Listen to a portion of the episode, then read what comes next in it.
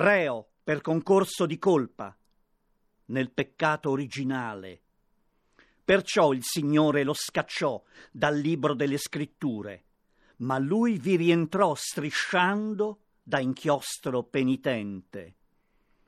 Va a capo con l'embegement, come quando vuole, data la flessuosa mole. Si snoda lungo le righe o si contrae e le frasi elide.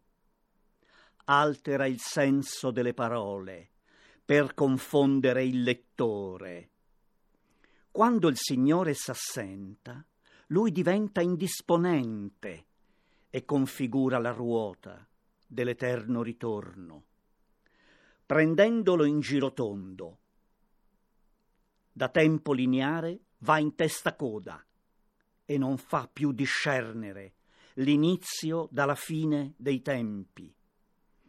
Il serpente delle scritture si conforma al labirinto, lungo le siepi del bosso, e da famelica mortella inghiotte un cherubino